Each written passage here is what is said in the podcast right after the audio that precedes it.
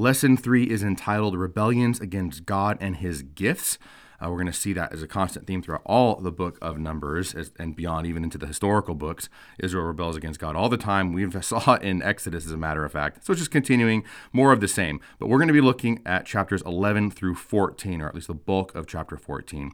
And before we dive into verse 1 of chapter 11, I want to just do a quick little overview and touch base a little bit with the typology that we're looking at, the spiritual typology and the spiritual applications for us reading these verses. I had quoted uh, St. Paul from 1 Corinthians chapter 10, verses 1 and following in previous lessons about how all of this is written down for our instruction. All right? So, just a quick, quick overview about all the rebellions in general. It turns out that there are a round, not a round, but a specific, a round number of 10 rebellions in the book of Numbers. Now, 10, this is significant for a couple of reasons, I think. 10 is the number of perfection, totality, and completion. Not seven, by the way.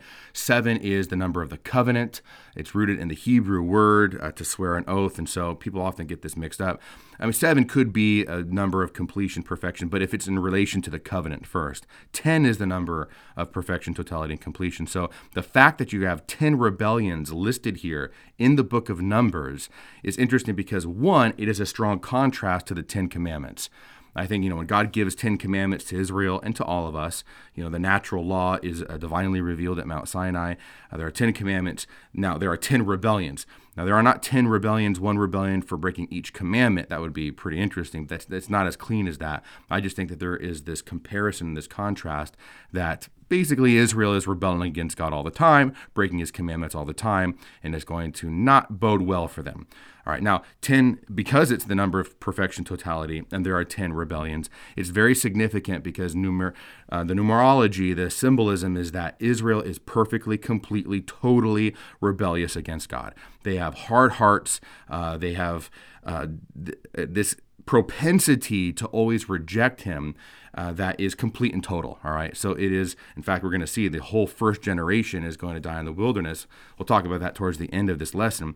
It is a very sad symbolism going on. They are totally, completely hard hearted.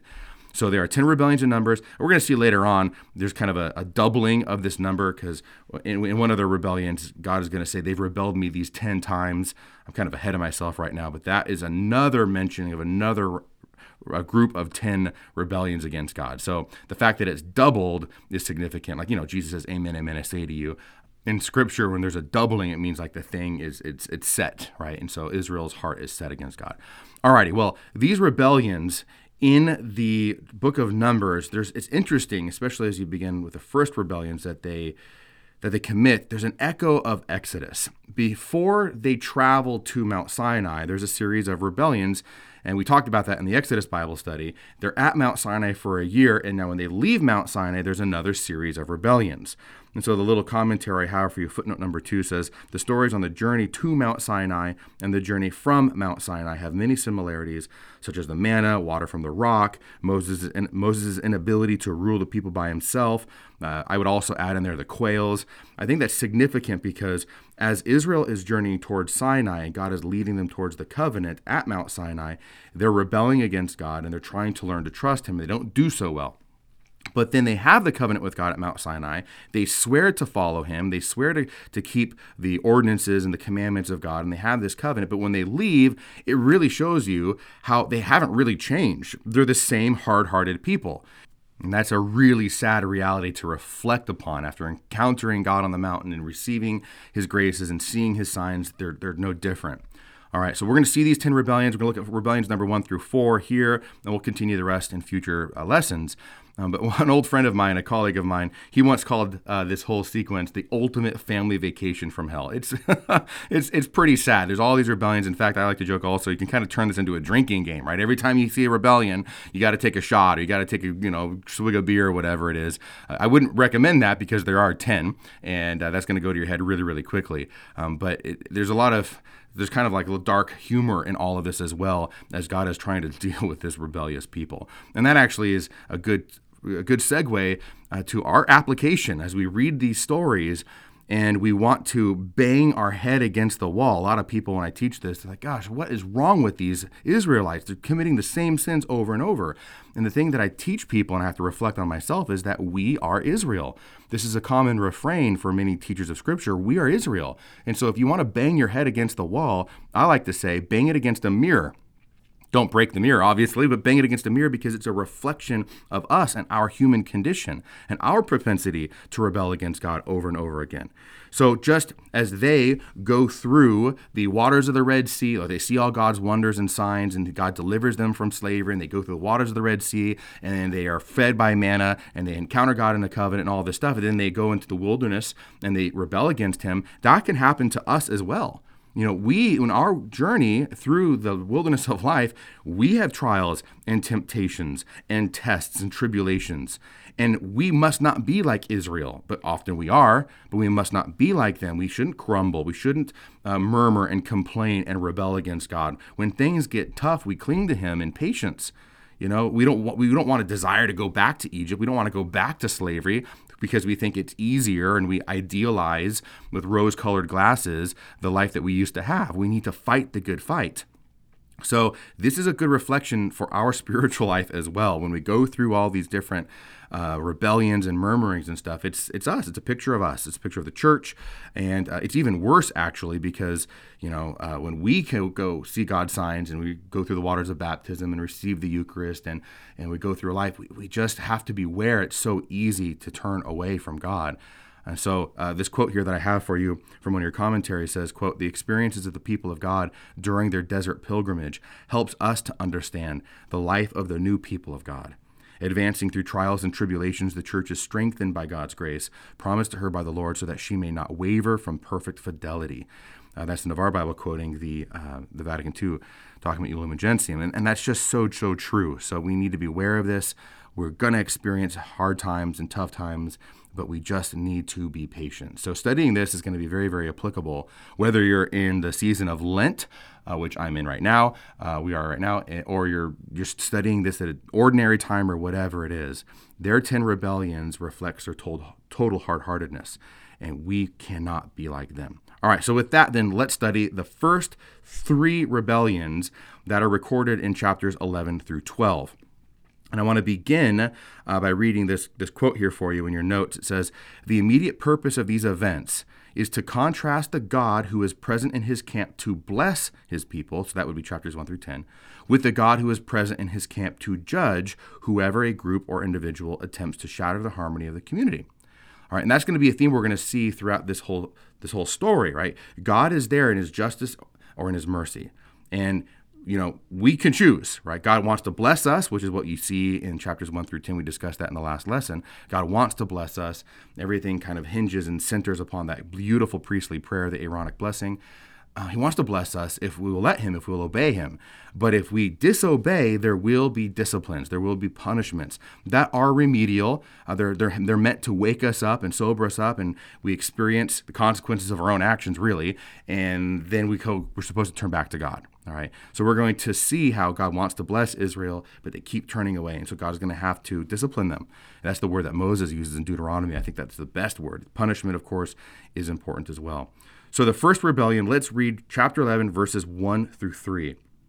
It says, The people complained in the hearing of the Lord about their misfortunes. And when the Lord heard it, his anger was kindled, and the fire of the Lord burned among them and consumed some of the outer lying parts of the camp.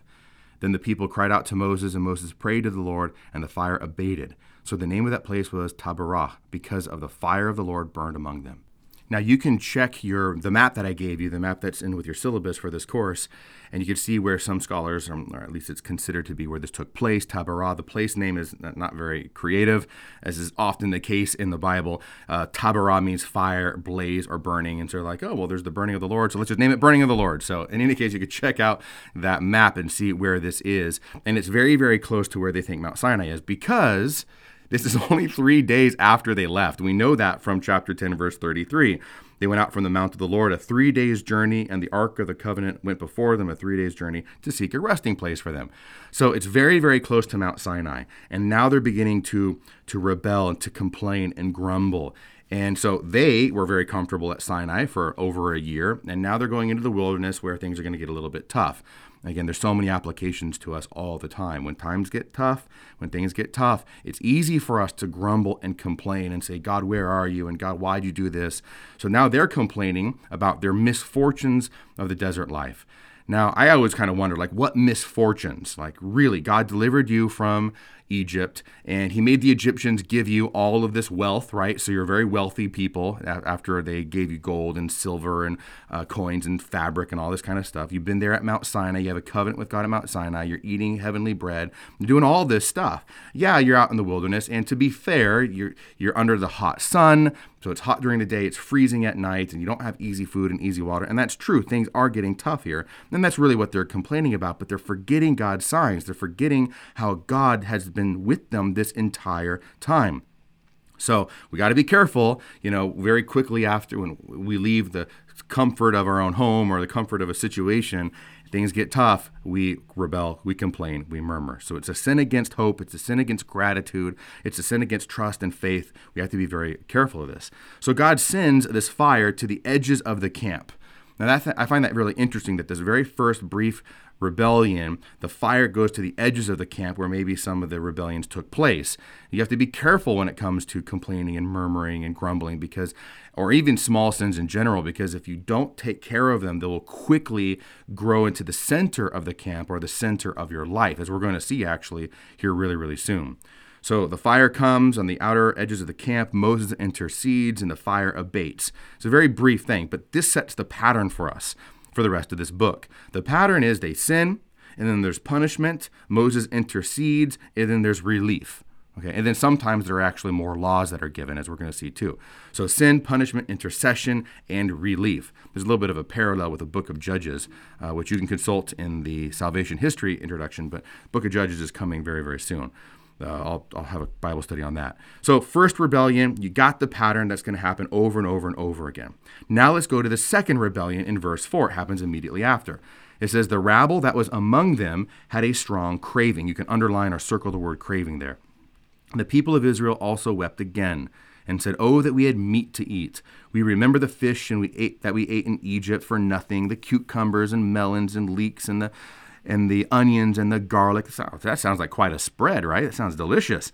But now our strength is dried up, and there is nothing at all but this manna to look at. you know, it's dark humor here. So they're just they're complaining about food, right? Their limited menu options is what they're complaining about. You know, they have the same thing over and over again, and now they're craving the food that they had in Egypt. Now, that word craving is significant. It really kind of evokes the uh, the concupiscence of the desires of the flesh to satiate their bodily desires. And what they're doing is they're idealizing Egypt. They're idealizing these disordered attachments that they had. And the fact that though they were crying out in slavery and, and Pharaoh was killing their Hebrew boys, their children, and they were certainly being abused uh, by all the taskmasters, they still, oh, it's okay as long as my belly is full boy, there's a lot to say about that. You know, God, uh, St. Paul talks about in his epistles, you know, the, they worship their belly, right? And we do this all the time too. So long as we're satiated in our in our bodily desires and we, we can fill our bellies and we're full, then, you know, it's okay if we're in slavery, so long as we get food to eat. And that's and that's what's going on here. They desire the food despite, despite the fact that they were in slavery to Pharaoh and to Egypt. And so God has been giving them this manna, and they say, "Oh, we have nothing but this manna to look at." And it's, it's this rebellion is deeper than just kind of getting tired getting tired of eating the same thing. You know, like in a family, like what often happens sometimes in our family, we get really, really busy and we can't menu plan. And so we make pasta, right? And so the kids like, oh, pasta again? Gosh, I don't want pasta again. It's like the the, the Israelites like, oh, manna again. All right. Now the manna is it's more it's more than just that. Okay, it's not the same old pasta over and over again. The manna was miraculous, as you well know. Um, but you may not know that Wisdom chapter 16 talks about how the manna suited every taste it doesn't matter like what you wanted, uh, what you wanted it to taste like. It always tasted the best to you. So Wisdom chapter 16 verse 20 says, "You gave your people the food of angels." That's beautiful right there. The food of angels is what the manna is called. And without their toil, you supplied them from heaven with bread ready to eat, providing every pleasure and suited to every taste. So when you read the account in Exodus about the manna and here in Numbers, you know, so it could taste like, you know, coriander seed and, or oil or honey or, you know, I like to think of it as Nilla wafers or whatever. But the point is, it tasted perfect for you, right? It tasted perfect for you because it was this miraculous bread. But nevertheless, for 13 months now, they've been eating it, you know, and they've been trying to prepare it in different ways. You could boil it or you could bake it, you can grind it up. And they've been making banana bread for all this time, and they've been making manicotti for all of this time, making it in all these different ways. And now they're sick of it. All right, now they're sick of it. But the deeper meaning is what the manna represents. The manna is a foretaste of the promised land. The manna tastes like these wafers with honey or, you know, like milk and honey, vanilla wafers, I like to joke, because it is a foretaste of the promised land that flows with milk and honey. All right. And it's a it is a, the, the land that flows with milk and honey. The center of the land is is God. It's rest, it's Sabbath rest with God who gives the people the land. So when you reject the manna, you're rejecting the land. And when you reject the land, you're rejecting that covenantal Sabbath rest with God. You're rejecting communion with God. That's a big deal. So it's not like a kid saying, I mean, I don't want pasta yet another night uh, for dinner. It's, I'm rejecting this manna that God has given to me. I'm rejecting his gifts, and therefore you're rejecting the giver of the gifts as well. That's what's happening here. And there's more significance for us. So if the manna, as we talked about in the Exodus Bible study, if the manna is a clear, very obvious type of the Eucharist, you can apply the same principles. If you reject the Eucharist, which is a foretaste of the promised land of heaven, then you're rejecting heaven itself. If you reject Christ in the Eucharist, you're rejecting Christ himself. All right, that's a big, big deal. You do not want to be rejecting the Eucharist, which is one of the, God's greatest gifts to us as we wander in our wilderness of life. God is sustaining us throughout all these trials and tribulations and testings with His own body, blood, soul, and divinity. And so we can't reject that, whether you're rejecting the teaching of transubstantiation because you're not a Catholic, or if you are a Catholic, you reject it, you don't believe it. That's highly problematic or unfortunately, a lot of people will say, you know, they go to mass like I didn't get nothing, I didn't get anything out of mass, I got nothing out of mass, and they kind of complain and they grumble, right? You can see the parallels so easily. So they're complaining and grumbling that they got nothing out of mass. Now, granted, mass can be said very poorly, absolutely, but despite that fact, if it's still a valid mass, you got the Eucharist, you've got the bread of angels, you've got the bread of life. So God gives us himself. Jesus gives himself to us in the Eucharist. And so when we say we got nothing out of Mass, that's a huge affront and an insult to God who gives himself to us. So we're rejecting the gift and we're rejecting the giver as well. So we have to be very, very careful. We have to be careful not to complain, not to grumble, uh, not to murmur against God and his gifts.